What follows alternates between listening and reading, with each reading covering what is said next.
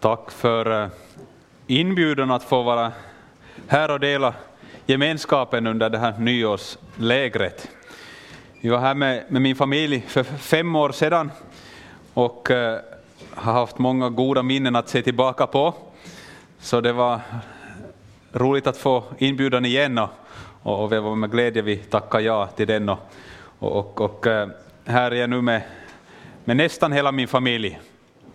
Vi är, eh, min hustru Karina och, och eh, sex barn och fem av barnen är, är med här i, i, i år. Eh, jag är, är då präst och eh, verksamhetsledare för, för Svenska Lutherska Evangelieföreningen i Finland. Så hälsningar från, eh, från eh, därifrån.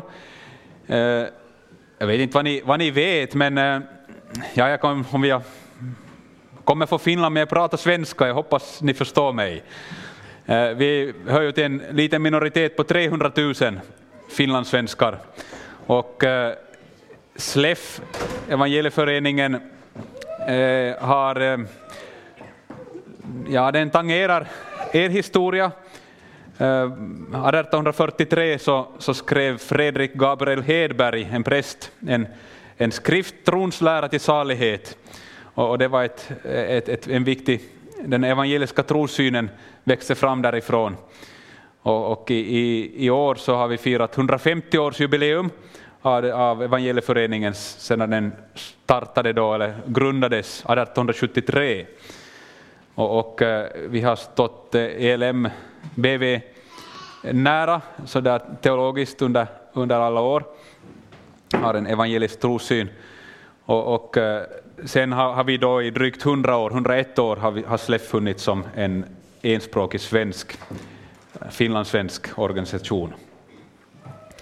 Och vårt, vår vision är att evangeliet till alla, det är det vi vill. Vi vill sprida evangeliet om Jesus Kristus till alla. Vi vill vara ett, ett andligt hem, erbjuda ett andligt hem där vi med Bibeln som ledstjärna lever i tro på Guds nåd i Kristus, där vi visar omsorg om varandra och där vi i tal och skrift utbreder evangeliet om Kristus så att Gud i allt blir ärad. Det var citat av vår vision. Ja, och nu har vi fått som tema, ska vi se om vi får tekniken att fungera.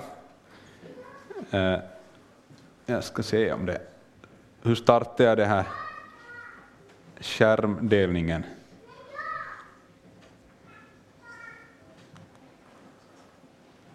Vi ska se om det får den igång. Bär rik frukt i Kristus och mission som lärjungaskap. Bär rik frukt i Kristus och mission som lärjungaskap. Och eh, den här eh, texten som, som gavs mig så eh, handlar om, om eh, vinstocken och grenarna, Johannes 15. Och där eh, eh, kan vi läsa Min far förhärligas när ni bär rik frukt och blir mina lärjungar. Johannes 15.8, det var versen som gavs mig. Och som inledning så, så vill jag lite påminna om, om det här textsammanhanget som vi också sjöng om i, i den här första sången. Eh, om, om Fadern som är vin, eh, vingårdsmannen, vinstocken som är Kristus Jesus och vi grenarna i vinstocken, vi, vi, är, vi är liksom hör samman med, med, med Jesus. Och, och, när vi förblir i, i Jesus så bär vi frukt. Och eh, liksom grenen som förblir i vinstocken kan bära frukt så kan vi göra det när vi förblir i Jesus. Och den uppmaning som ges gång på gång av Jesus är förbli i mig, förbli i mig och förbli i mig. Jesus lovar att när vi förblir i honom så bär vi frukt. Utan honom kan vi ingenting göra, i oss själva kan vi ingenting göra, men när vi förblir i Jesus bär vi frukt. Och så i den här liknelsen så talar också Jesus om att, att vår himmelske far rensar oss. Eh, eller han, han eh, sänder prövningar i vår väg, han ansar, rensar grenarna, oss så att vi ska bära mer frukt. Eh, för att låna till Paulus så, så kan vi säga att vi behöver undervisning, tillrättavisning, upprättelse och fostran av Guds ord för att bli väl rustad för varje god gärning. När Gud, ja, Bibeln använder också, åtminstone i äldre översättningar, också ordet tuktar oss, rensar oss eller prövar oss, fostrar oss, så kan det göra ont ibland. Men Gud är en god far som vill väl och, och, och, vill oss väl och vill våra medmänniskor väl. Och han formar oss. Och, och eh, ja, det finns många bilder i Bibeln på detta, liksom ler, krukmakaren formar leran, så formar Gud oss.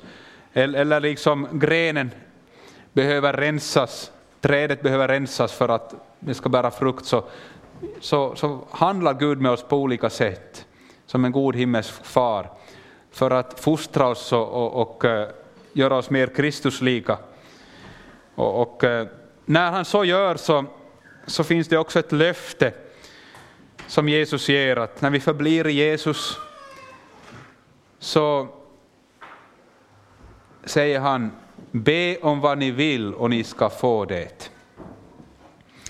Och vi som är uppvuxna här i, i, i västvärlden, i väldigt individualistiska samhällen, eh, vi kanske missar att, att Jesus här säger till kollektivet, be om vad ni vill.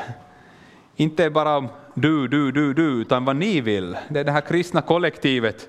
Be om vad ni vill och ni ska få det. Och vi kan jämföra med, med Jesu löften, vad två eller tre kommer överens om här på jorden att be, det ska de få av min himmelske far. Eh, det finns en, en, en kraft i, i, i den kollektiva bönen, där man gemensamt i, i Guds församling eh, kommer överens om att be om någonting. Det finns en kraft i, i, i den bönen. Givetvis också i den enskilda bönen. Men, men här talar Jesus om, om kollektivet. Det här var lite som en inledning till vårt ämne om, att, om mission som lärjungaskap. Nu vill jag också fortsätta med att, att, säga att missionen, det är Guds verk. Och även om vi nu kommer in mera på att, att tala om, om vad vår roll är i Guds mission, så vill jag ändå slå fast att missionen är Guds verk. Gud vill evangeliets utbredning mycket mera än vad du och jag eller vi tillsammans. Det är Guds natur att eh, han älskar och han vill gemenskap med oss människor. Och den gemenskapen den finns bara i Kristus Jesus, hans dyrbara son. Och därför vill, vill Gud att, vi, att evangeliet om Jesus Kristus ska förkunnas och vittnas och proklameras överallt på vår jord. Gud vill mission och missionen är Guds verk. Han gav genom Jesus uppdraget på många olika sätt och olika bibelord, men bland annat då i, i, i det som vi kallar för dop och missionsbefallningen, att mig har getts all makt i himlen och på jorden. Gå därför ut och gör alla folk till mina lärjungar. Döp dem i Faderns och Sonens och den helige Andes namn och lär dem att hålla allt vi har befallt er. Och se, jag med er alla dagar in till tidens slut. Jesus har all makt i himlen och på jorden. Och en dag ska också alla knän böjas inför honom, konungarnas konung och herrars herre, Jesus Kristus. Och eh, därför ska vi gå ut i världen och göra lärjungar. Och eh, den uppmaning som Jesus ger, det är inte att gå ut, utan det är att göra lärjungar. Där är imperativet, befallningen, att göra lärjungar var vi än finns. Är vi här i Vännäs, är vi i Umeå, är vi i Göteborgstrakten eller Småland eller var vi är i Sverige, är vi i Finland, är vi i Etiopien eller Kenya eller Turkiet eller var vi är. Överallt där vi är, där ska vi, är uppdraget detsamma, att göra lärjungar genom att döpa och att lära. Och principiellt så är det är Guds mission, det är samma uppdrag överallt på vår jord. Och eh, det här att, att gå ut i hela världen kunde också översättas med att medan ni flyttar omkring eller medan ni vandrar eller medan ni lever ert liv, gör folk till lärjungar. Så i Guds mission så är, är, är vi, har vi alla en uppgift och, och det är Guds verk. När den helige Ande kommer över er så kan ni få kraft att bli mina vittnen. Det löftet gav Jesus till sina apostlar. De skulle vänta i Jerusalem tills de blev beklädda med kraft från höjden. Och det finns egentligen bara två olika uppdrag om, om vi tänker mission. Antingen att bli utsänd som missionär eller att vara en utsändare av missionärer. Och, och, och, eh, för alla har vi en uppgift. Alla har en, en roll i Guds mission. Vi får antingen vara utsända eller vi får vara sändare. Och, och, här när jag fortsätter att tala om, om mission som, som ett, en del av lärjungaskapet, så, så kommer jag att, att mera då tänka på, på missionärer som människor som går ut i andra länder, över andra språkgränser eller kulturer. Men vi ska samtidigt komma ihåg att, att missionsuppdraget det är någonting vi bär med oss här och när vi går utanför dörren, på arbetsplatsen, i skolan, i dagiset eller, eller, eller var vi finns i alla åldrar. Vi är Kristi vittnen. Vi är, hans, vi är utsända av honom var vi än finns. Och där får vi, i det uppdraget får vi stödja varandra och be för varandra. Men vi är också kallade att lämna det sammanhang vi finns i för att bege oss till andra sammanhang för att sprida evangeliet om Jesus till människor som kanske inga andra delar evangeliet med. Och det är fem saker jag vill lyfta fram. Det första handlar om att sända ut missionärer. Och i, den här, i det här sändningsuppdraget så är bönen en viktig sak, ja det viktigaste kanske. Att be fram missionärer och att sända ut dem. Jesus sa till sina lärjungar, skörden är stor, men arbetarna är få. Be därför skördens Herre att han sänder ut arbetare till sin skörd. Vem ber du för? Vem ber du ut i missionens tjänst? Har Herren satt någon person på ditt hjärta att be för? Om vi är 220 här på det här lägret, 220 anmälda, så några personer i alla fall borde väl, eller kunde väl rimligtvis bli utsända missionärer. Eller hur? Vi är många som kan stödja och vara med och sända ut några personer härifrån. Vem ska åka iväg? Vem sätter Gud på ditt hjärta att be för? Jag har själv med min hustru Karina varit missionärer i Kenya. Det är ganska länge sedan nu. Det var 2004 som vi åkte ut dit. Men det var en ganska många års process före vi blev utsända. Och inte förstod vi det själva när vi växte upp som tonåringar, ja barn och tonåringar och, och, och studerade. Och, men i efterhand, i efterskott, i bakspegeln, så kan vi se att Gud förberedde oss under många år för att vi skulle resa ut som missionärer. Jag såg till min glädje här att barnen under det här lägret har Paulus som på något sätt tema eh, för, för det här barnprogrammet. Och jag tänkte på Paulus, ni kommer ihåg, han var en förföljare av Guds församling. Han släpade ut pappor och mammor från deras hem, barn lämnade utan föräldrar. Han fängslade dem, dem som trodde på Jesus, som var den vägens människor. Hur många månne av dem följde Jesu uppmaning att be för dem som förföljer er. Och sen fick Ananias på sitt hjärta att gå och be för Paulus. Och Herren hörde dessa böner. Och Paulus som tidigare hade varit en förföljare av Jesu vänner, Guds barn, han blev den största missionären genom tiderna. Vars skrifter vi läser och får tacka Gud för. Bönen, det finns en väldig kraft i bönen och förbönen. Och har du inte tänkt på det förut så vill jag uppmana dig, fråga Herren, vem vill du sända? Vem ska jag be för? Vem ska åka ut?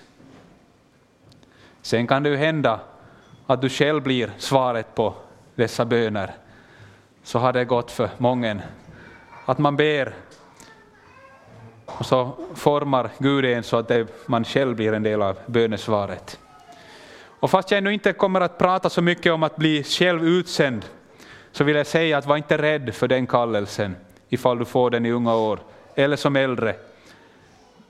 Det är ett stort privilegium att vara utsänd missionär. Det är någonting som jag aldrig har ångrat, att, att eh, Gud gav mig den kallelsen och, och, och jag och min hustru, att vi tackade ja till den och, och fick möjligheten att, att åka ut i missionens tjänst. Det har gett så väldigt mycket till mig och, och, och till oss och till vår familj. Och att bli buren av så många förböner och att få lära sig så många saker av, av människor i andra kulturer och av Herren själv framför allt. Det är ett rikt uppdrag. Så var inte rädd om du känner en, en kallelse. Utan, utan eh, ta emot den och låt Gud forma dig och förbereda dig för det uppdraget.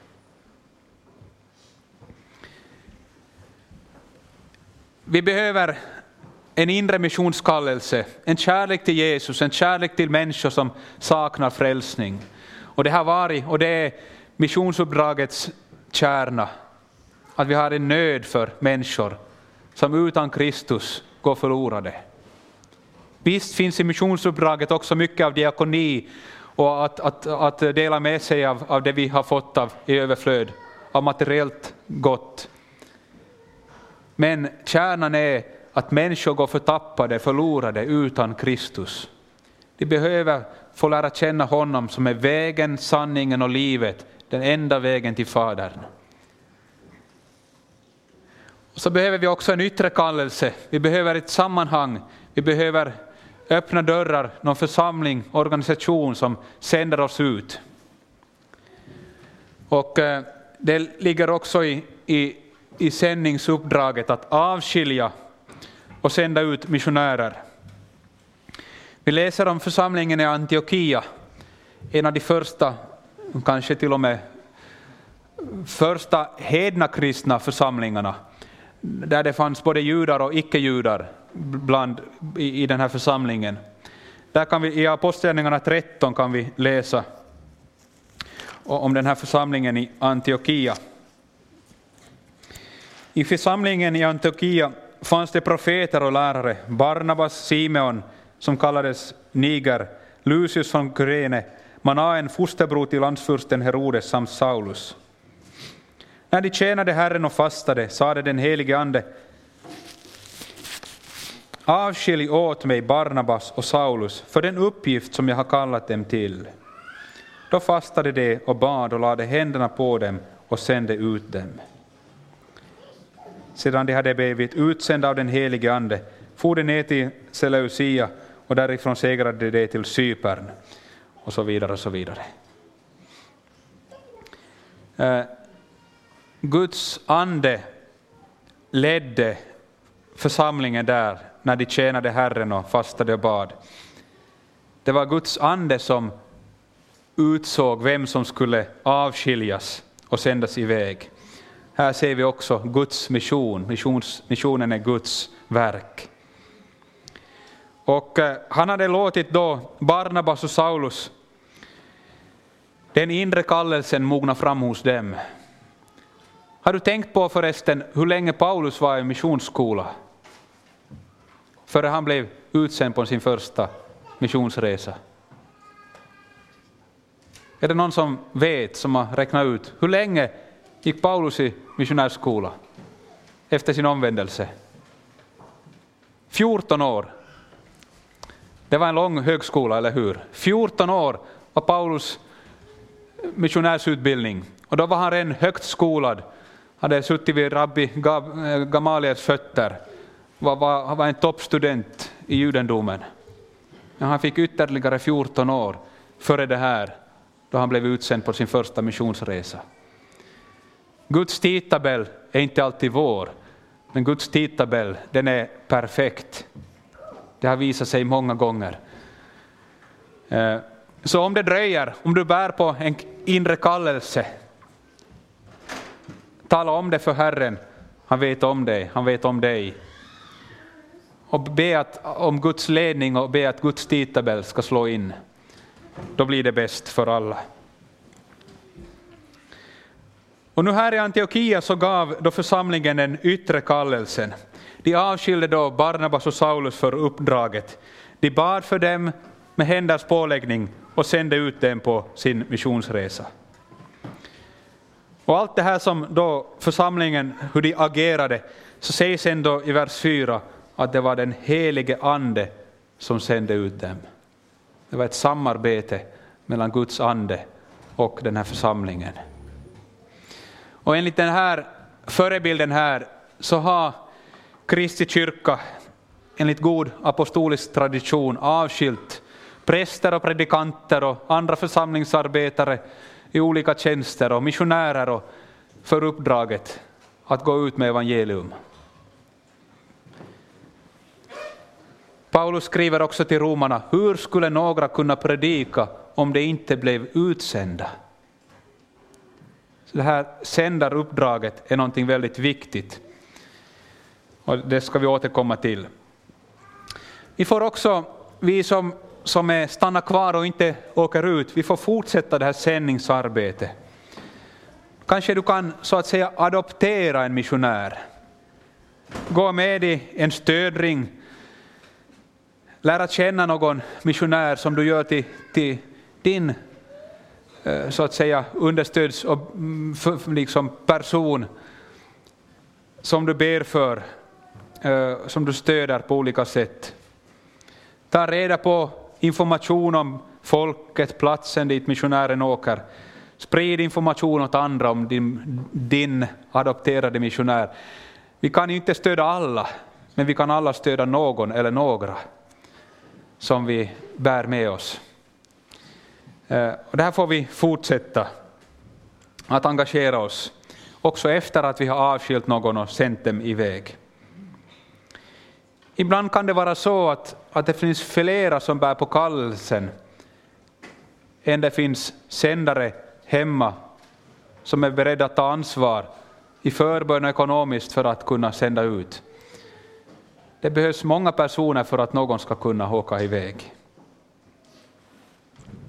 Så det första var att sända iväg missionärer. Det andra jag ville lyfta fram är förbönen, bönen, som är liksom en motor i allt Guds rikes arbete. Och då vill jag igen knyta an till Paulus, som ofta ber om förbön. Han som var en stor missionär, han behövde förbönen.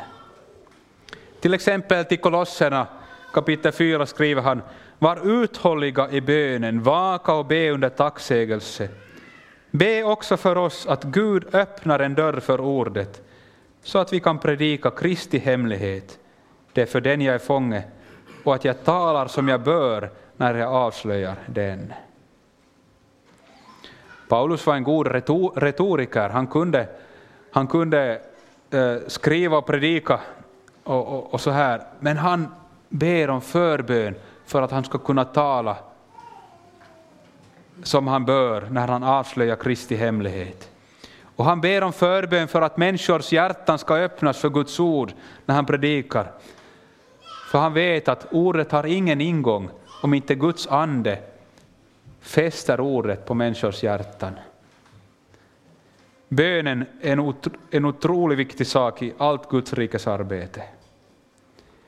Också till Efeserna skriver Paulus, var därför, vaka därför och håll ut i bön för alla de heliga. Be också för mig att ordet ges åt mig när jag öppnar min mun, så att jag frimodigt gör evangeliets hemlighet känd. För det skulle jag ett sändebud i bojor. Be att jag predikar det så öppet och fritt som jag bör. Bönen är någonting väldigt viktigt.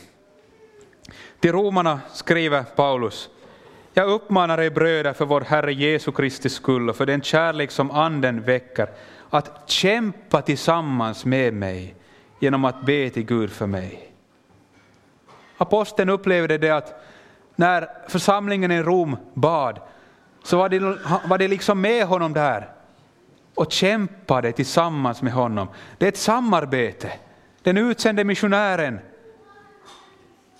och den hemmavarande utsändande församlingen kämpar tillsammans med utbredandet av evangelium. Man är involverad i samma uppgift, samma uppdrag. Be att jag blir räddad från dem i Judeen som inte tror. Bönen om beskydd. Och be att den hjälp jag har med mig till Jerusalem blir väl mottagen av det heliga. Be att det budskap, det jag bär fram, den hjälp jag kommer med, att den blir väl mottagen. Eh, bönen. Ja, här finns eh, sju olika områden som vi kan beakta i förbönen för missionären. Vi kan tänka på missionärens gudsrelation, en kärlek till ordet, Bibeln, en mognad i Kristus. Vi får be om, om hälsa, fysisk hälsa, psykisk hälsa, beskydd och anpassning till kultur och, och sammanhang, sa, samhälle. Vi får be för olika relationer i familj eller om man är singel e, eller e, relationer i, i, i den mottagande kyrkan. Kanske bland missionärskollegor som inte alltid har valt vem de är kollegor med utan, utan man får så att säga arbeta med dem man, man, man, eh, ja, som man har där omkring sig, med lokala medarbetare. Förmåga att kommunicera, språkstudier, kulturell förståelse och anpassning. Och med öppna dörrar och hjärtan, förberedda gärningar att vandra i. Jag har många relationer och också till landet och myndigheter och och det är inte alltid lätt i alla länder, till exempel, ja nu strömmas det här, men i främre Asien det kan det vara svårt att få uppehållstillstånd, att få vistas där. Eh, och det kan vara oro som gör att, att, att missionärer tvingas evakueras. Vi har till exempel evakuerat missionärer från både Kenya och från Etiopien under senare år, då det har varit oroligheter. Eh, så här är nu några saker vi kan tänka på i bönearbetet. Det är också en, ett stöd att vi har en regelbunden bönevana. I Kolosserbrevet 1 skriver Paulus från den dag vi hörde om det har vi därför inte upphört att be för er. Vi har inte upphört att be för er. Man kan ha en, en, en böneplats eller en bönetidpunkt till exempel när man borstar tänderna kunde man be för någon utsänd missionär. Eller i någon annan sådan vardaglig syssla som man kopplar ihop den här bönestunden med. Man gör det till en regelbunden vana att göra någonting vid en viss tidpunkt. Eller när man kör till jobbet eller så, någonting, så, så kan man be. Man kan hänga upp missionärens rundbrev med bönämnen på kylskåpsdörren eller på någon annan synlig plats förstås bönen i bibelbönegruppen, syföreningen, möteskvällen, gudstjänsten. Att man fostrar barnen till att be för missionärer. Och, och att man är öppen för att, att Guds ande, som vet när förbön särskilt behövs, kan mana dig att be. väcka i dig en nöd för en utsänd som inte vi alltid kan förklara och inte förstår. Men ibland får vi någon person på våra hjärtan och, och, och då får vi stanna upp och, och be mera intensivt för, för den personen. Så det här var någonting om bönen. Det andra är viktiga i, i, ut, i sändningsarbetet. Det tredje är det ekonomiska understödet. Vi läser i Apostlagärningarna 15 om hur församlingen utrustade Paulus. Och eh, vem var det? Barnabas, Paulus och Barnabas, när de skulle resa iväg på en missionsresa. Och Paulus skriver till Filipperna i det fjärde kapitlet. Men ni gjorde väl som hjälpte mig i mitt svåra läge. Ni Filipper vet också hur det var under evangeliets första tid när jag hade lämnat Makedonien. Ni var den enda församling som satte sig i förbindelse med mig, så att räkenskap kunde föras över givet och mottaget. Också när jag var i Thessalonika skickade ni mig både en och två gånger vad jag behövde. Eller i Korinthierbrevet, Paulus skriver och förvarnar på förhand att han kommer att stanna hos er om möjligt en tid, kanske hela vintern, så att ni får utrusta mig för fortsatt resa vart den nu går. Och i Romarbrevet, och då jag sedan många år har längtat efter att komma till er, vill jag besöka er när jag reser till Spanien. Jag hoppas att på genomresan få träffa er och att ni utrustar mig för resan dit, sedan jag först en tid har haft glädjen att vara tillsammans med er. Att utrusta, stödja ekonomiskt är det som behövs för att utresan, för att missionsresan, missionsuppdraget ska vara en möjlighet. Det är en mycket biblisk princip och hör till församling, Kristi församlings eh, uppgifter. Det är till vår uppgift som sändare att samla pengar och, och vi läser i apostlarnas brev om hur vi på den första veckodagen när vi samlas, alltså i gudstjänsten, ska bära upp kollekt också för missionsarbetet. Sätta åt sidan på den första veckodagen. Eh, inte på den sista som vi kanske tänker många gånger att sen om det lämnar någonting över i slutet av månaden så kan jag ge det till missionen eller till församlingen. Utan gärna först när vi får lönen, får inkomsten, gärna sätta åt sidan någonting genast för Guds rikes verk. Eh, och, eh, och, och för, för, Guds rike, där behövs också pengar för att den ska vara möjlig att, att, att sprida evangelium. Det som jag också tycker är fint här i de här två verserna av Paulus är att, att Paulus stannade en tid i Korint och han stannade i Rom. Han ville bygga relationer till dem som skulle sända honom ut. Och, och det här liksom relationen, vänskapen mellan en utsänd och någon som blir utsänd, det, det, det är någonting fint och vackert och värdefullt i det. Och, och därför är det ju också bra om missionärer ibland kan vara i hemmatjänst, besöka sändande församlingar och grupper. Och, och det, det, tror jag att man har haft både i ELM och det har vi hemma i Finland också. Eh, I, i, liksom för, för, att den här personliga relationer också ska uppstå. Eh, där finns en, en, en välsignelse på något sätt och, och, och kanske en mera uthålligt understöd då man är personligt bekant med någon missionär. Kanske också att om du får möjlighet, besök någon missionär där det är, något annat land. Eh, ensam eller kanske några gruppresor. Det är mycket värdefullt. Jag vet att många unga, jag vet inte om någon här har varit till exempel i Främre Asien på påskläger e- eller, eller annat, andra sådana resor. Det kan vara väldigt värdefullt. Från Finland så har vi inkommande sommaren en resa med drygt 20 ungdomar som kommer att vara fyra veckor i Kenya på en, en safari missionsresa. Får du möjlighet till någon, till någon sån, du som är ung, så tveka inte utan gå med på en sån resa. Det blir en minnes, någonting minnesrikt att vara med om. När det gäller det ekonomiska understödet så allt vi har är ett lån vi fått av Gud.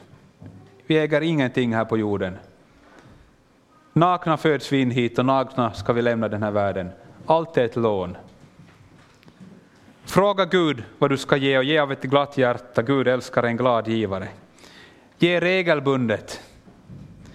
Gärna automatiskt utan att du behöver göra någonting åt saken. Ordna det med din bank. Men ge också när Gud uppmanar dig att tömma plånboken. Jag kommer ihåg när jag var ung och började praktisera givande med några pengar jag fick i fickpeng eller sommarjobb. Och, och, och, jag kommer ihåg de där gångerna då jag, det var på den tiden då, då allt var kontanter, och, och, och de här gångerna då jag tömde plånboken i, i kollekthoven, allt vad jag hade, av glädje över att få dela till Guds rikes verk. Och, och, och det, var, det var en fostran. Och sen kunde det hända att jag fick någonting tillbaka då jag klippte gräsmattan åt farmor.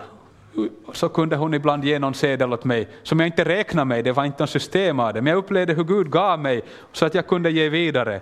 Och så fick jag det någonstans ifrån och så kunde jag ge vidare. Och, och det, var, det var någonting från mina unga år som, som var en del av, av en fostran att, av att bli en givare, en regelbunden givare för Guds rikes arbete. Och här får vi vara med som föräldrar, far och morföräldrar också att fostra barn och unga att ge till Guds rike. Gud välsignar oss när vi ger, så att vi i alla livets situationer kan ha någonting att ge. Det är ett härligt ord, jag måste nog nästan läsa det, citera Andra Korinthierbrevet 9, vers 8. Där skriver aposteln så här. Gud har makt att låta all nåd överflöda till er, så att ni alltid och under alla förhållanden har nog av allting och kan ge överflöd till varje gott verk. Gud äger all rikedom, så han har makt att låta allt vi behöver för allt och alla livets situationer komma oss till del, så att vi kan ge i överflöd till allt gott verk. Så blir det liksom en ström som vi får vara en kanal för. Nu tappar jag grepp om tid och rum här, så jag vet inte hur länge jag har talat, men två saker till kort. Stödja församlingar i nöd. Det här talas om ganska många gånger i, i, i brevlitteraturen om, om hur, hur man i, i hedna kristna församlingar skulle samla pengar till församlingen i Jerusalem som led av fattigdom och nöd. Och, och eh, i den här undervisningen så, så talas det om att, att nu leder de nöd, ni har överflöd. Nu ska vi dela med oss till dem som lider nöd. Sen kan det hända att det blir omvänt någon annan gång, att det är det som får ge till er när ni är nöd. Att vi ska, det ska ske en utjämning bland Guds barn. Och så får vi vara med och stödja varandra och, eh, dem som lider nöd i, i, i Guds stora världsvida familj. Det femte jag vill lyfta fram är att visa omsorg om missionären. Det här är nu det sista. Och Paulus skriver framförallt till Filipperna. Han skriver så här. Det har glatt mig mycket i Herren att ni till slut har låtit er omtanke om mig blomma upp. Visst tänkte ni redan förut på mig, men då hade ni inte något tillfälle att visa det. Och han säger också i det första kapitlet, jag tackar min Gud var gång jag tänker på er. Så ofta jag ber för er alla, gör jag det alltid med glädje, eftersom ni har varit med i arbetet för evangeliet från första dagen ända till nu. Paulus skriver till Filipperna omkring 62 efter Kristus. Vilket betyder att Filipperna hade visat omsorg om sin apostel redan i 15 år. 15 år. Det var en trogen tjänst Filipperna hade gjort. De hade visat omtanke. De hade utrustat Paulus i 15 års tid. Och Paulus var mycket tacksam till dem för, för det. Eh, en missionär kan behöva omtanke på väldigt olika sätt. i olika perioder av sitt liv och sin kallelse. Och jag ville visa här en missionärs livscykel. Den som varit utsänd kanske känner igen sig. Eh, här ah, A-skedet så man har så att säga ett normalt liv. Eh, man får i något skede en inre kallelse. Och sen finns det en period kanske av väntan. Ibland kan den yttre kallelsen också komma före och sen växer den inre kallelsen fram efter den yttre kallelsen. Så kan det också gå. Eh, men i något skede så blir det ett beslut att man ska åka iväg och det man gör vissa förberedelser, den här C-perioden här, inför utresan. Och när man väl är ute på det nya arbetsområdet så finns det också ofta någonting av en smekmånad som kan väl vara ett år eller kanske två. Och det är mycket som är nytt och spännande, man läser språk, man lär känna nya, en ny kultur eller flera olika kulturer och, och det är mycket som ska byggas upp på relationer och, och ja, det, det, är mycket som fascinerar. Det är någonting av en smekmånads tid av det här. Men sen i något skede kommer dippen då man liksom, de här kulturchockarna blir övermäktiga och man, man blir missmodig. Man, man eh, tappar ivern och, och man, man ser bara problem och, och det blir tungt och jobbigt. Och det är här som frestelsen att lämna allt och åka hem, lämna arbetet, kan infinna sig. Och det där kan ta sig olika uttryck för, för olika personer och, och beroende mycket också på fält och vad man har för arbetsuppgifter och så. Men det är mycket vanligt att det kommer en sån här dipp då det blir tufft. Och här behövs mycket av omtanke hemifrån och stöd och förböner för att stödja missionären att, att hålla ut. För sen småningom så, så växer igen det här, den här eh, eh kanske visionen och insikten i den här kallelsen man bär och, och den här kärleken till de människor man ska tjäna så fördjupas och, på något sätt finner man sig till, till rätta igen i, i sina uppgifter och, och i, sin, i sitt kall. Och, och, och, man kan sen vara där i, om det sen är fem år, tio år, femton år eller tjugo år eller ett liv. Vem vet vad Gud har, har, har planerat eh, för, för, för dig eller för någon. Men, men där får man då, då, då, vistas och vara trogen i, i det som, som Herren kallar till. Sen blir det ofta, när man återvänder hem, en omvänd kulturchock. Man trodde sig kunna sitt hemland, men det har förändrats. Människan har gått vidare i sina liv. Jag kommer ihåg själv när jag kom hem från Kenya, och jag har så många gånger varit med om det där, då man skulle berätta någonting man hade varit med om. Och jag upplevde hur folk stängde öronen. De, de orkade inte lyssna på allt det jag hade varit med om och jämförde Finland med och Kenya med. De hade inte förmåga att förstå och greppa och liksom sätta det i kontext. Ja, de, de förstod inte vad jag pratade om, jag pratade ett annat språk, så jag upplevde att de stängde sina öron. Så småningom slutade jag att berätta och dela med mig om vad jag hade varit med om, för det fanns så få som lyssnade. Men sen mötte jag någon som hade varit där, kanske på besök eller kanske utsänd själv. Och man kunde prata och man förstod varandra och det var hjärta talat till hjärtat. Och det var, det var en sån gemenskap man, man fann med varandra. Och, och, det kan vara väldigt värdefullt för en hem, hemkommen missionär att få lyssna, någon som stannar upp och lyssnar. Lämnar jäktet i Sverige eller Finland åt sidan för ett tag och bara lyssnande öron. Eh, det kan vara väldigt värdefullt för en missionär att få, få uppleva det. Sen blir det småningom en återanpassning till, till hemlandet med allt vad det innebär. Så att visa omtanke om missionären, ha gärna på något sätt den här kurvan i, i minnet när du tänker på den missionär du visar omtanke för. I vilket skede av missionärens livscykel befinner hon eller han sig?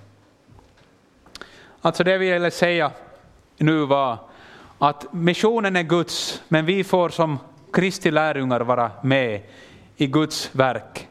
Det som ligger på hans hjärta, att dela evangelium med alla människor.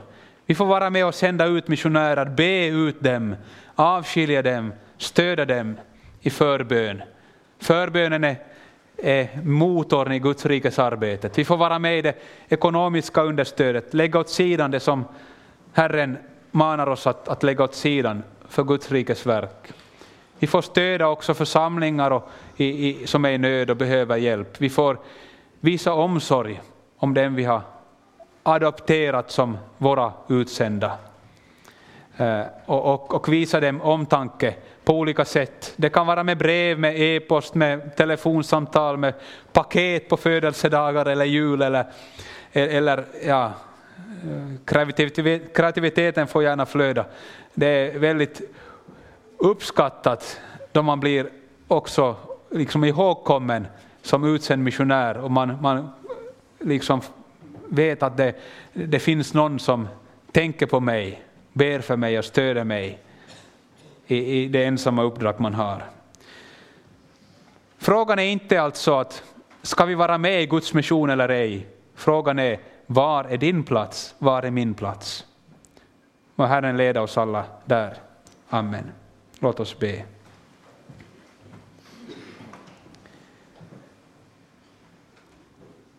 Herre Jesus Kristus. Här är jag. Sänd mig. Amen.